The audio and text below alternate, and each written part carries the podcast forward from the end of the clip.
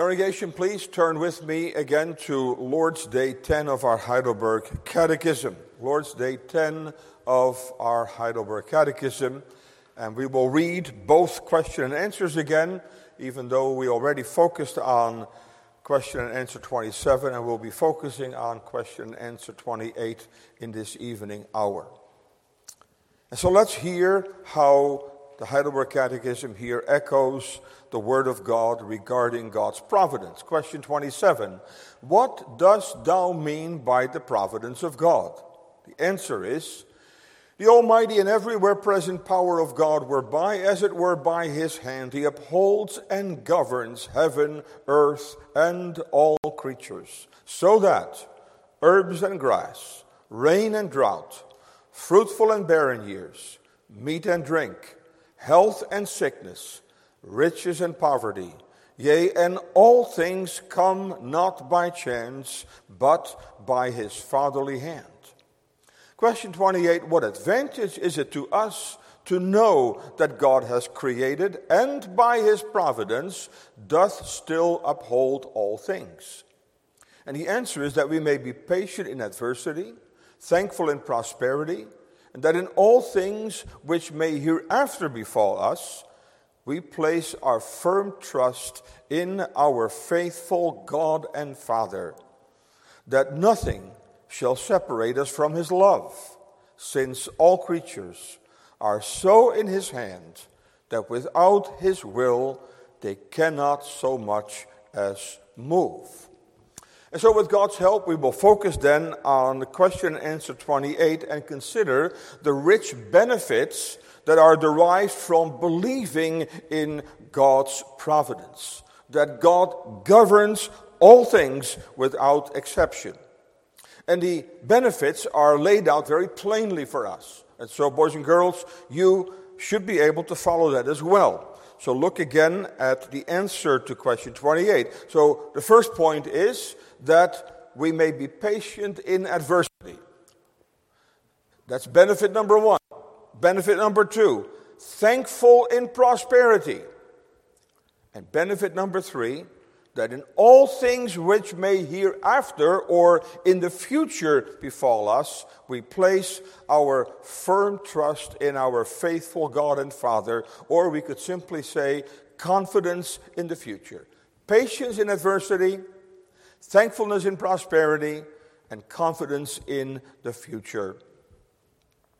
And so we saw last week, congregation, that the God who created the universe for his Son and by his Son also preserves his entire creation by his Son and for his Son. And we saw that we distinguish three aspects to the amazing work of God's providence. First of all, we saw that he preserves his entire creation. He preserves the entire universe. And so he ceaselessly is engaged in exercising his power without which this entire universe would literally collapse. So he sustains it in a most remarkable way. Secondly, we saw that not only does he preserve his creation, but we also saw that he cooperates in his creation. That means that God is directly involved in all that happens throughout the universe.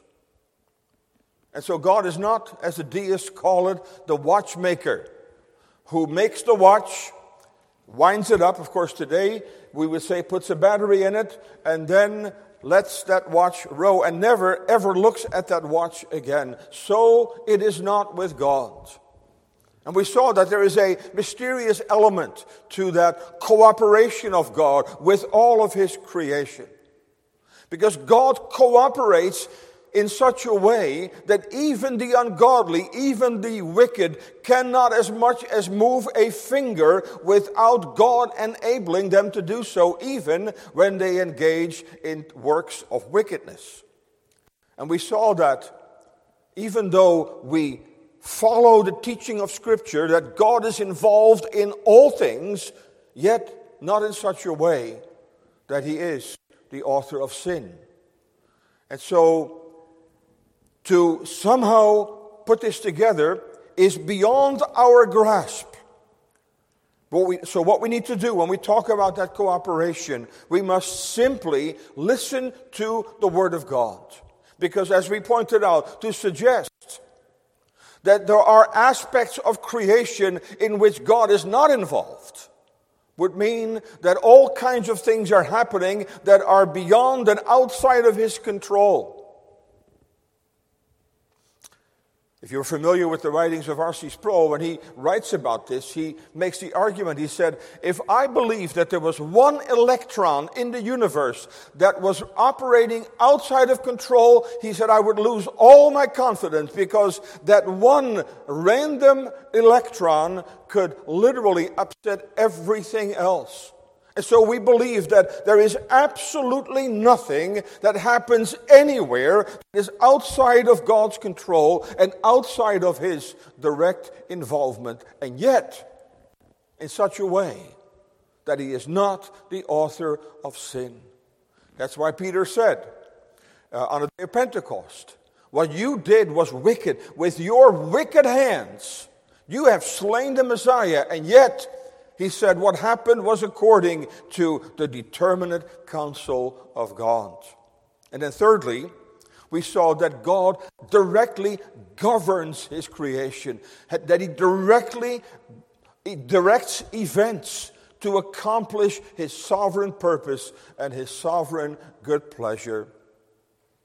And so now the question is having considered the, the, the doctrine of God's providence, now let's make the practical application.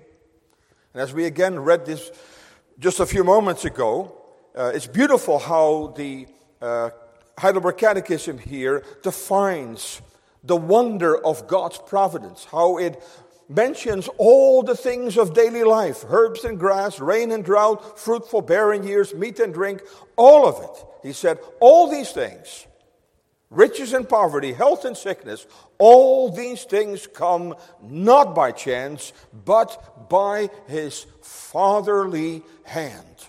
And that brings us then to question 28. What advantage, or we could say, what comfort is it to us to know that God has created and by his providence doth still uphold all things? What is the, the comfort for the believer? Because that is, of course, the special focus of Lord's Day 10. It is true. God also cares for the ungodly. Also, for them, it is true that in God they live and they move and they have, and they have their being. But ultimately, all the blessings that they still enjoy in this life, all the Uh, blessings of God's providence that they still enjoy in this life, if they die in their sins, it will ultimately condemn them. And so when you have a vegetable garden and you care for that vegetable garden, you water that garden, the water that you use to water that garden is strictly intended for the vegetables. But it falls on the weeds as well and they prosper sometimes more than the vegetables. But ultimately, they prosper for a short time, ultimately to be destroyed. And so also the ungodly. The ungodly benefit from God's care for this world. But the focus of Lord's Day 28, the focus of Lord's Day 10 rather, the focus of question and answer 28 is specifically on the comfort that we may derive from God's providence for God's children. The, the comfort of knowing that the God who governs all things also in my life is my heavenly Father. And so the first thing it mentions here is that it will make us patient in adversity. So, why is it that adversity is mentioned first? Or we could simply say patient in trials, patient when we are afflicted, patient when we have to deal with what we would call negative providences, patient when things happen in our life that are unpleasant. And of course, congregation, that is because we live in a fallen world. We live in a world that is filled with adversity. We live in a world that is filled with sorrow and trouble. We live in a world where human beings are dying, dying. Almost two human beings die per minute, or per second rather. And so human beings are ill, human beings are dying, human beings are ill. Accidents happen, calamities happen, catastrophes happen. We live in a broken and a fallen world. Job says in Job 14, verse 10, But man dieth and wasteth away. That's the reality of life in this fallen world of ours. But then we read in Ecclesiastes 9, verse 2, that all things, all things come alike to all. There is one event to the righteous and to the wicked, to the good and to the clean and to the unclean. So, what that means is that God's children, as we dwell in this world, we are not exempt from adversity.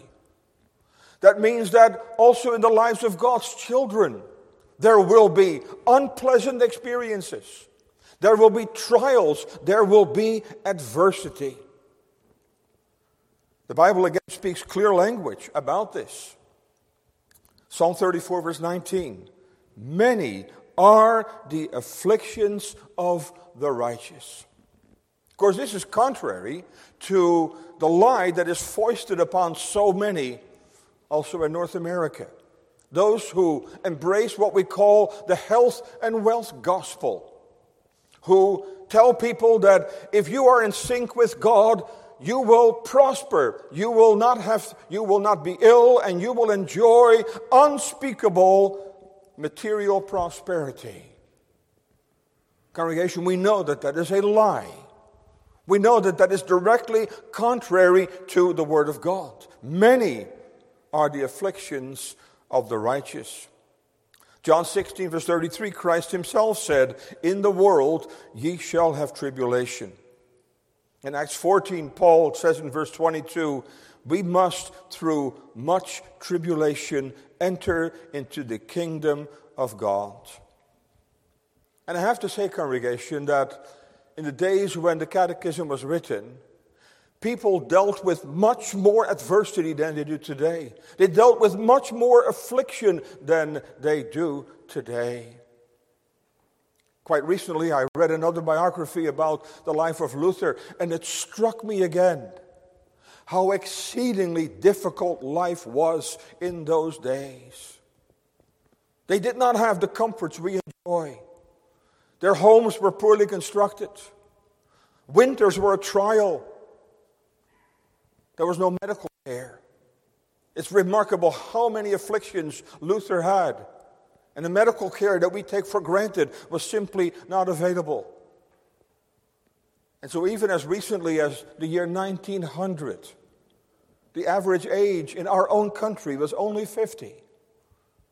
And so, in former generations, especially when the Catechism was written, adversity was very, very real. J.I. Packer, the late J.I. Packer, in his book called Quest for Godliness, when he writes about the Puritans, he says, Why was it that the Puritans were such spiritual giants?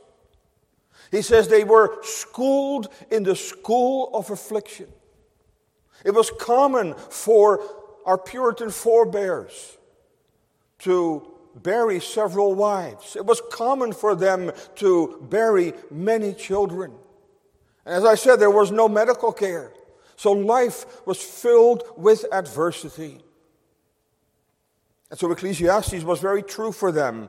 All things come alike to all. One event to the righteous and to the wicked. Nowhere does the Bible promise that God's people shall be exempt from adversity.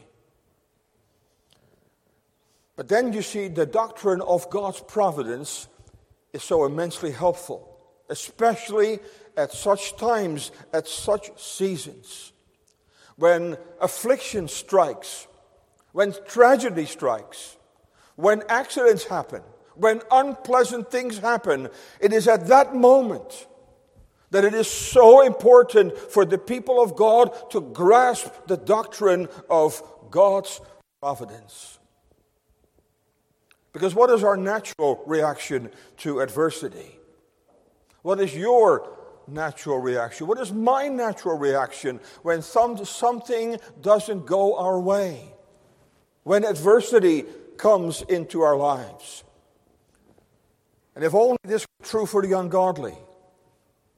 But sadly, this is true for us as well because even for God's children, our flesh does not respond well to adversity. So our natural reaction is that we become impatient, angry, and bitter. We're inclined to say what Jacob said when he, when he thought that Joseph had been killed. He said, All these things are against me. This was the confession of a godly man. And which child of God, which believer has not had moments in their lives that they have been tempted to think that? And we know that Jacob was so very wrong. All things were not against him. In the end, it turned out that all of those mysterious providences were all governed by his heavenly Father, ultimately for his benefit. Psalm 73 Asaph is frustrated. Frustrated. He looks at the ungodly, he looks at the wicked, he sees how they prosper, how they have no anxiety. And his admonishments were new every day. He actually said, Verily, I've cleansed my heart in vain and washed my hands in innocency. For all the day long have I been plagued and chastened every morning. And what a blessing in this congregation. If by the grace of God we may learn in the school of God's grace to trust God's fatherly direction of our life, even when things are happening that do not make any sense to us at the moment. As I've mentioned several times, it's my favorite example Paul and Silas. There is a situation that absolutely made no sense. We know that Paul had been obedient to the heavenly calling to come over and help the people in Macedonia. And he had been obedient. He was, he was walking in the pathway of God's obedience. He obeyed his master. He obeyed the clear direction of the Holy Spirit. And he ends up in a wretched jail cell in the city of Philippi. But remarkably, what do we read in Acts 16, verse 25? And at midnight, Paul and Silas prayed and sang praises unto God, and the prisoners heard them. There you have an example of two people who believed the doctrine of God's providence. Two people who trusted their heavenly Father that even though they found themselves in very adverse circumstances, by faith, they were able to trust their heavenly Father and they worshiped Him in the most wretched circumstances. They worshiped them. They worshiped him in that jail cell in such a way that the other prisoners even heard them worshiping. What a blessing in this congregation. When we may grow in grace, when we may grow spiritually in the school of God's grace, that when things do happen, when adversity strikes, that rather than responding in anger and rebellion, that we trust our Heavenly Father, that we trust Him wholeheartedly, and that we trust Him unconditionally. Because God does not hesitate to let adversity come into the lives of His children. God does not hesitate to afflict us. God will not hesitate to lead us in difficult and perplexing ways in order that we might grow in the grace and in the knowledge of the Lord Jesus Christ. I remember my dad saying to me frequently, he said, Son, we all desire spiritual growth, but we do not necessarily approve of the methods that God will use to achieve that spiritual growth. That's why Jesus said, we must, through much tribulation, enter into the kingdom of God. And one of the downsides of living in a culture today that is so extraordinarily prosperous is that we often fail to learn the lessons that former generations learned in the school of affliction. We've become so successful, we've become so prosperous, we've become so extraordinary in the medical care we now have that sometimes we almost live affliction free lives to our detriment. That's why J.I. Packer said, that Our Puritan forebears, they lived with affliction all the time, they lived with adversity all the time. And I'm not saying that we should desire adversity. No, we should not desire adversity. That would be foolish. But I am saying that those who have been in the school of grace and look back on their lives will have to say that all my afflictions, all my adversities have been for my benefit. All things, Paul says, all things all, and in the context of Romans 8, which we read, he was talking about affliction.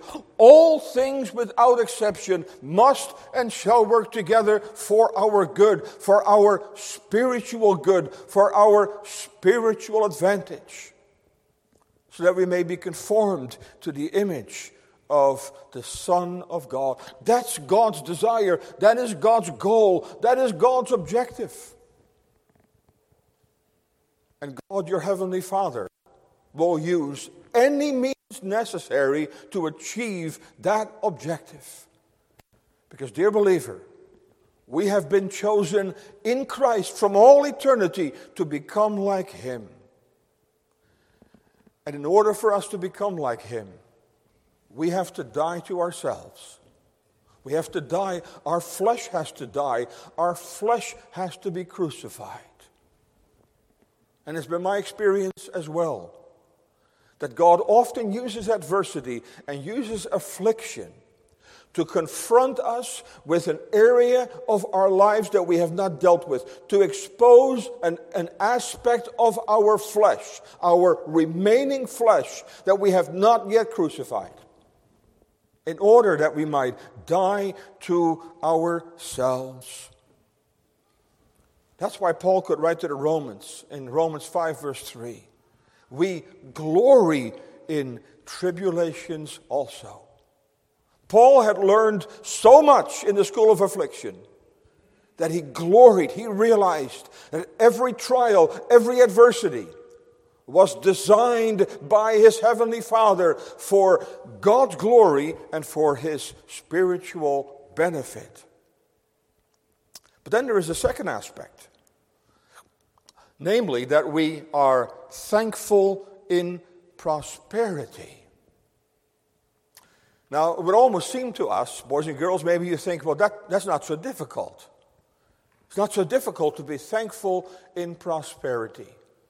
But let me hasten to say, congregation, that just as much grace is needed to be thankful in prosperity as to be patient in adversity. First of all, we need to realize that any prosperity, any outward material prosperity, is an utterly undeserved favor of God. In other words, in a fallen world, and as fallen human beings, we do not deserve any prosperity. Years ago, I listened to a message once by the late Dr. Gerstner. And the title of his message was The Problem of Pleasure. And what he said in his message, he said, I'm always, I'm always approached by, especially unbelievers, will say, if this God for if this God that you preach and confess is indeed a loving God, why is there so much misery in this world? Then the point he made, the problem is not that there is misery in this world, and sorrow, and grief, and affliction, and trial. He said the real problem is that there is some pleasure in this world. The real mystery is that we, as fallen human beings, are still able to enjoy some measure of pleasure and prosperity. Because all that we deserve as sinners, we deserve nothing but adversity. We deserve nothing but trial. We deserve nothing but negative providences. So the problem is not why is there suffering in this world? The question is why is there nothing but suffering in this world? A world that wallows in wickedness, a world that wallows in sin, a world that rebels against its maker. There should be nothing but sorrow and affliction and trial. And so the problem is not why is there suffering? The problem is why is there still prosperity? We need to realize that. We need to realize that if we may experience what we would call favorable providences, that this is an utterly undeserved favor of God. In 2 Samuel 7, verse 18, David realized it. David had been through difficult ways. He said, Lord, who am I, O Lord God? And what is my house that thou hast brought me hitherto? In Psalm 103, verse 10, he says, He hath not dealt with us after our sins, nor rewarded us according to our iniquities. And that's why, congregation, if we may enjoy a measure of prosperity, and we do, no generation in human history has lived like we do. No generation has ever enjoyed the creature comforts that we take for granted. No previous generation has ever enjoyed such material prosperity as we do today. And we need to realize that if God has prospered us, and if He is prospering you also outwardly, it is purely the result of His favorable arrangement of the circumstances of your life. And so, if you prosper in your business, it's because God has providentially arranged it to be so. He's given you the strength, He's given you the intelligence, He's given you the know how, He's given you the wisdom, He's given you the opportunities, open doors that have allowed you to prosper. We know all too well how quickly that can change. Only a few years ago, as a result of COVID, our entire economy came to a screeching halt. Suddenly, the world was stunned, our nation was stunned by what happened. And suddenly, what we had taken for granted appeared to be in danger.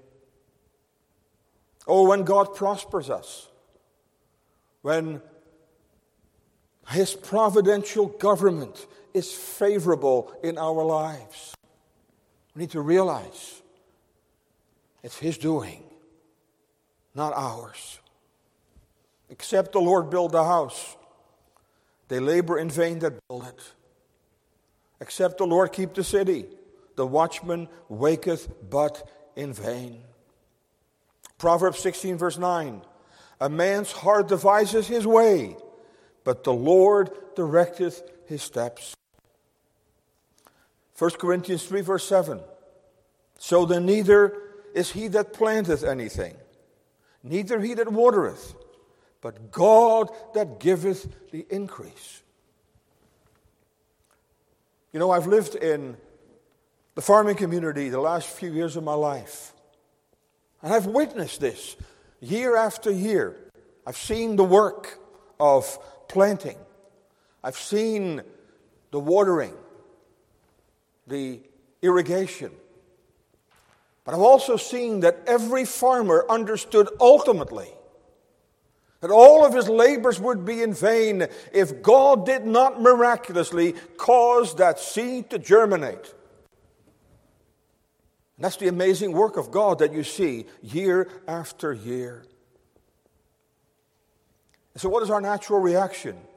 Our sinful reaction to prosperity? It's pride, arrogance, and forgetfulness. Ultimately, we're all inclined to be like Nebuchadnezzar. Nebuchadnezzar, who stood on the rooftop, who looked out over his magnificent city, Babylon, and he said, Is not this great Babylon that I have built for the house of the kingdom by the might of my power and for the honor of my majesty?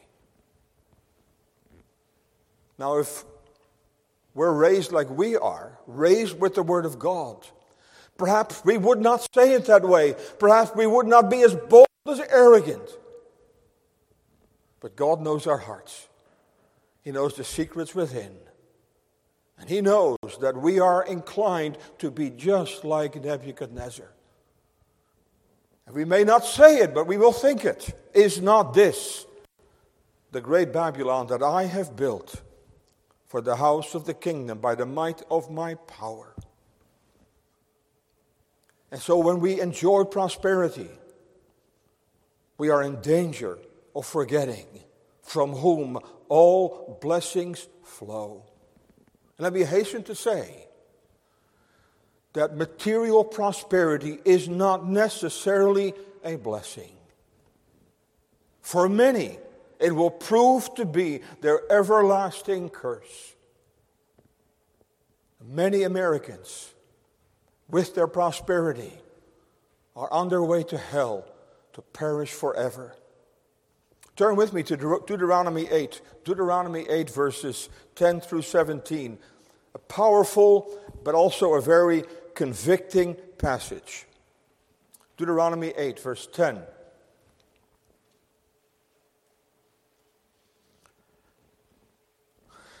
So remember, Moses is now speaking um, at the end of their 40 year journey.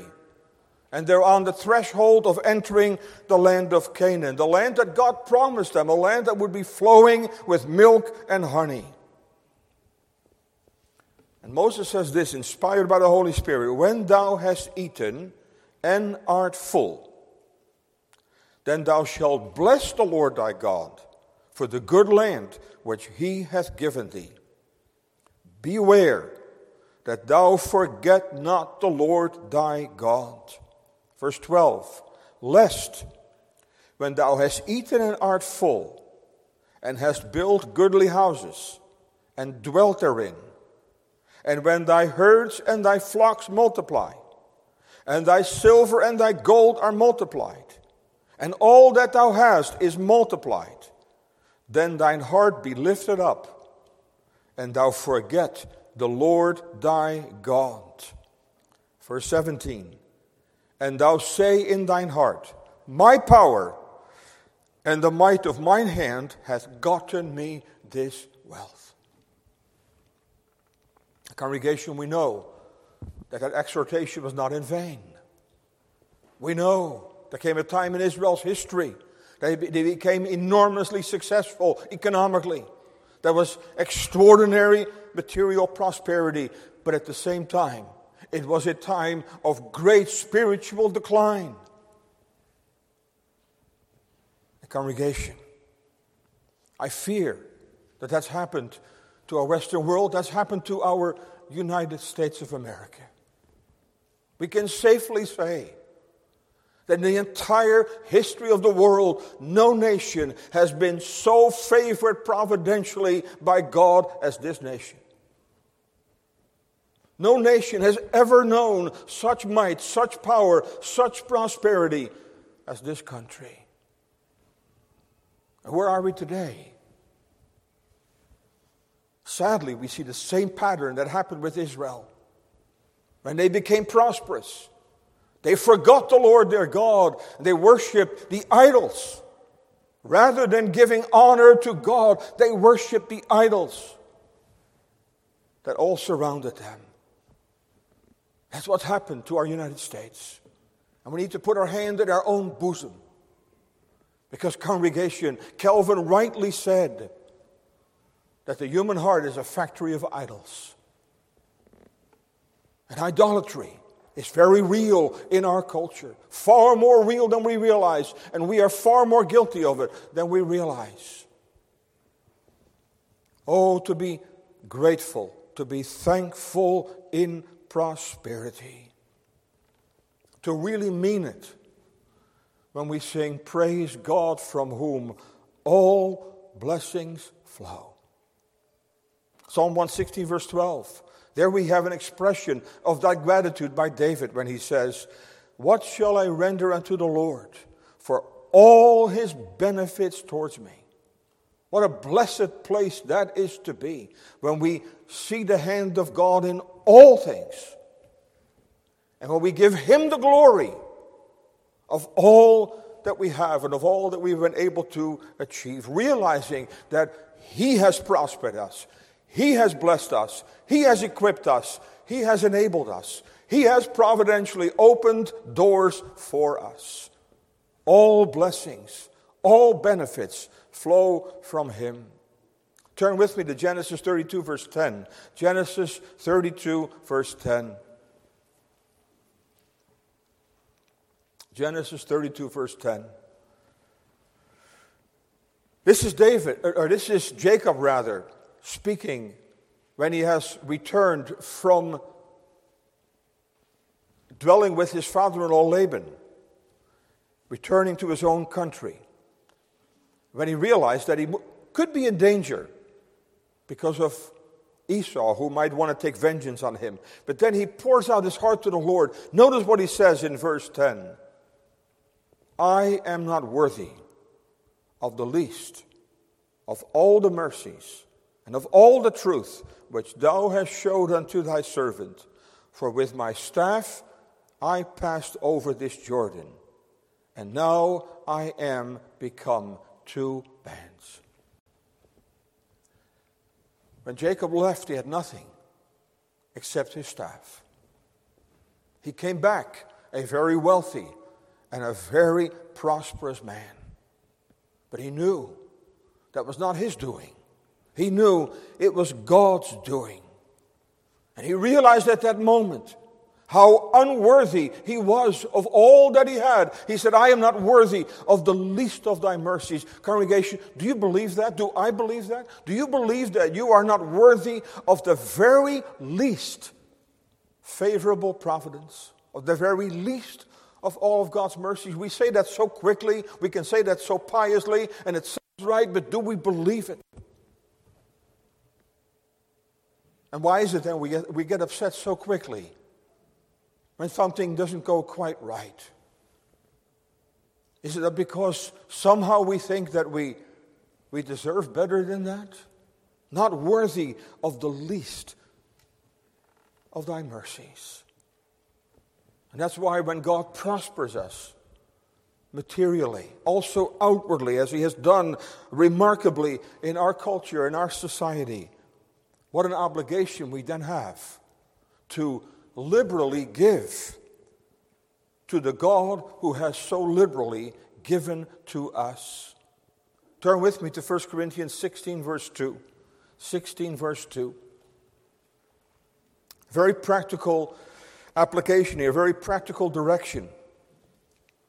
First of all, let me before that let me quote Matthew 10 verse 8 where Christ says, "Freely you have received, freely give. Now, the application of it in 1 Corinthians 16, verse 2. Upon the first day of the week, on the Lord's day, let every one of you lay by him in store as God hath prospered him. What a powerful statement.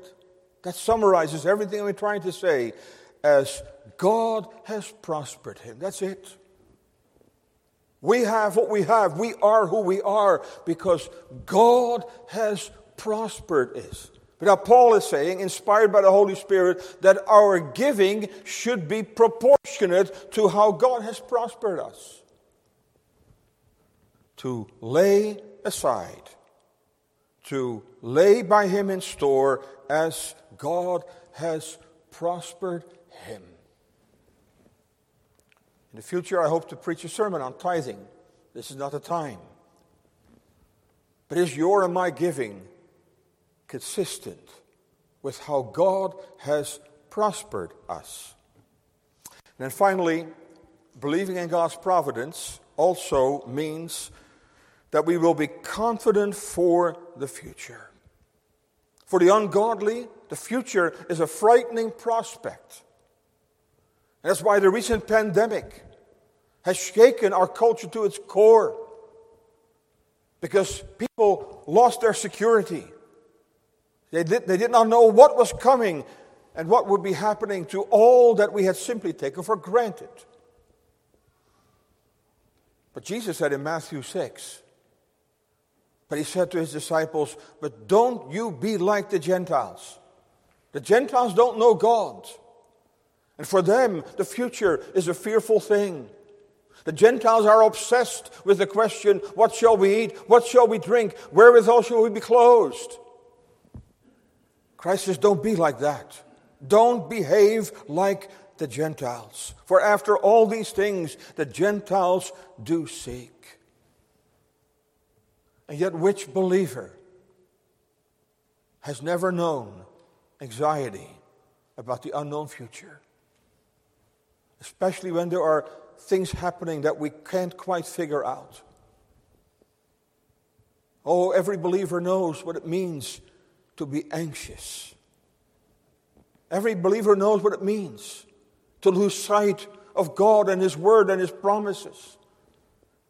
And Christ is saying to the disciples, He's saying to us, don't be like that. Don't be like a Gentile. But trust your Heavenly Father who will care for you, who will provide for you, who will take care of you. Leave tomorrow, he said. Leave tomorrow for what it is. Because tomorrow will have enough on its own evil. But the point he was trying to make but he said, one thing, even though you don't know what tomorrow will bring, we know as a believer, we know as Christians, as children of God, if we, by the grace of God, are a child of God, we know that tomorrow God will be the same. His promises will be the same. His word will be the same. No matter what may befall us on the day of tomorrow. And see, that will give confidence, confidence to the future. In Psalm 31, it's verse 14 and 15, it's so beautifully expressed. But I trusted in thee, O Lord. I said, Thou art my God. My times are in thy hand. That's it. My times are in thy hand. Elsewhere, David says, My heart is fixed. What a blessing it is when our heart is fixed. And again, to go back to Paul and Silas, why were they able to worship in the middle of the night? They knew that their times, even that moment in that prison cell, that their times were in God's hands. Confidence. Confidence for the unknown future. In Psalm 37, David says, I've been young and now I'm old, yet have I not seen the righteous forsaken, nor his seed begging bread. And in Matthew 6, Christ says lovingly, Oh, your heavenly Father, your heavenly Father knoweth that you have need of all these things. The congregation, it is true. It is really, really true. And I don't like to say anything about myself, but let me just make one statement. You know that 10 years ago, my first wife died. And when I think of how God took care of us, also our financial needs, it's astonishing. Then I can still break down when I think of how remarkably our Heavenly Father cared for us to the very, very last penny. He proved to be this God in whom we can trust. He proved to be the one of whom Christ said, Your heavenly Father knoweth that you have need of all things. And so, what is the confidence we have? The confidence, it says here, that nothing shall separate us. Nothing shall separate us from His love, from His fatherly love. And then at the end of Romans 8, and I'm not going to read it again, but then the Apostle Paul, he lists every conceivable possibility, every conceivable trial, every conceivable contingency. And he is saying, none of these things, nothing shall ever be able to separate us from the love of God which is in Christ Jesus. That's why Paul wrote in 1 Corinthians 10, verse 13.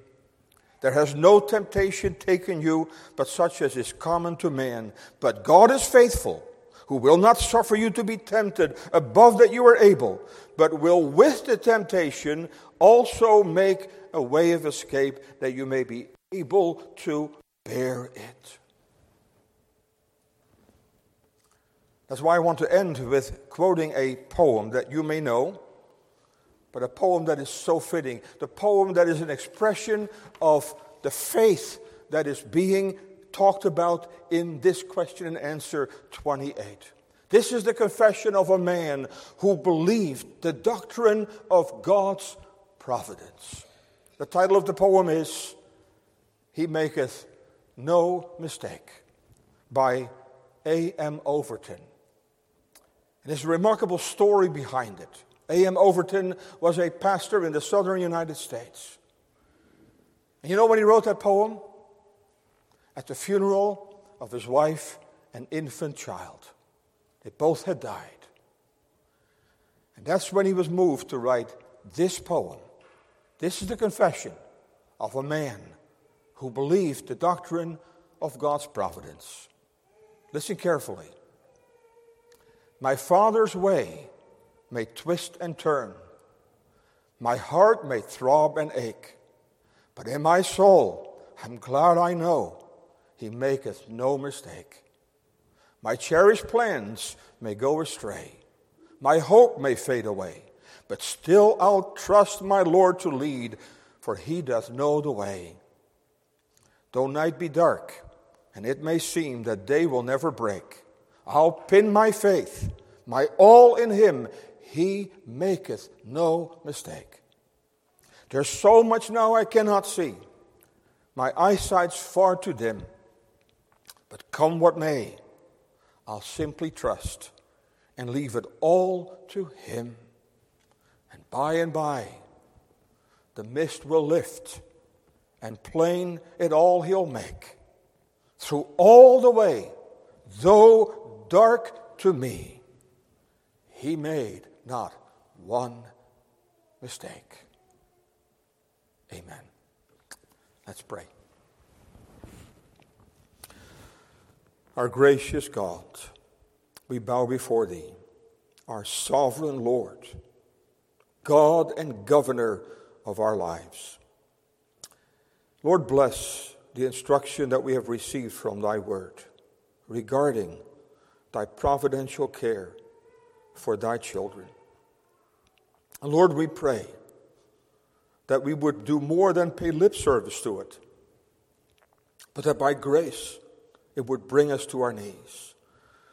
And that by grace, we will be patient in adversity, but also thankful in prosperity, realizing that we are not worthy of even the least of all the mercies that are showered upon us. But also we may have confidence for the unknown future.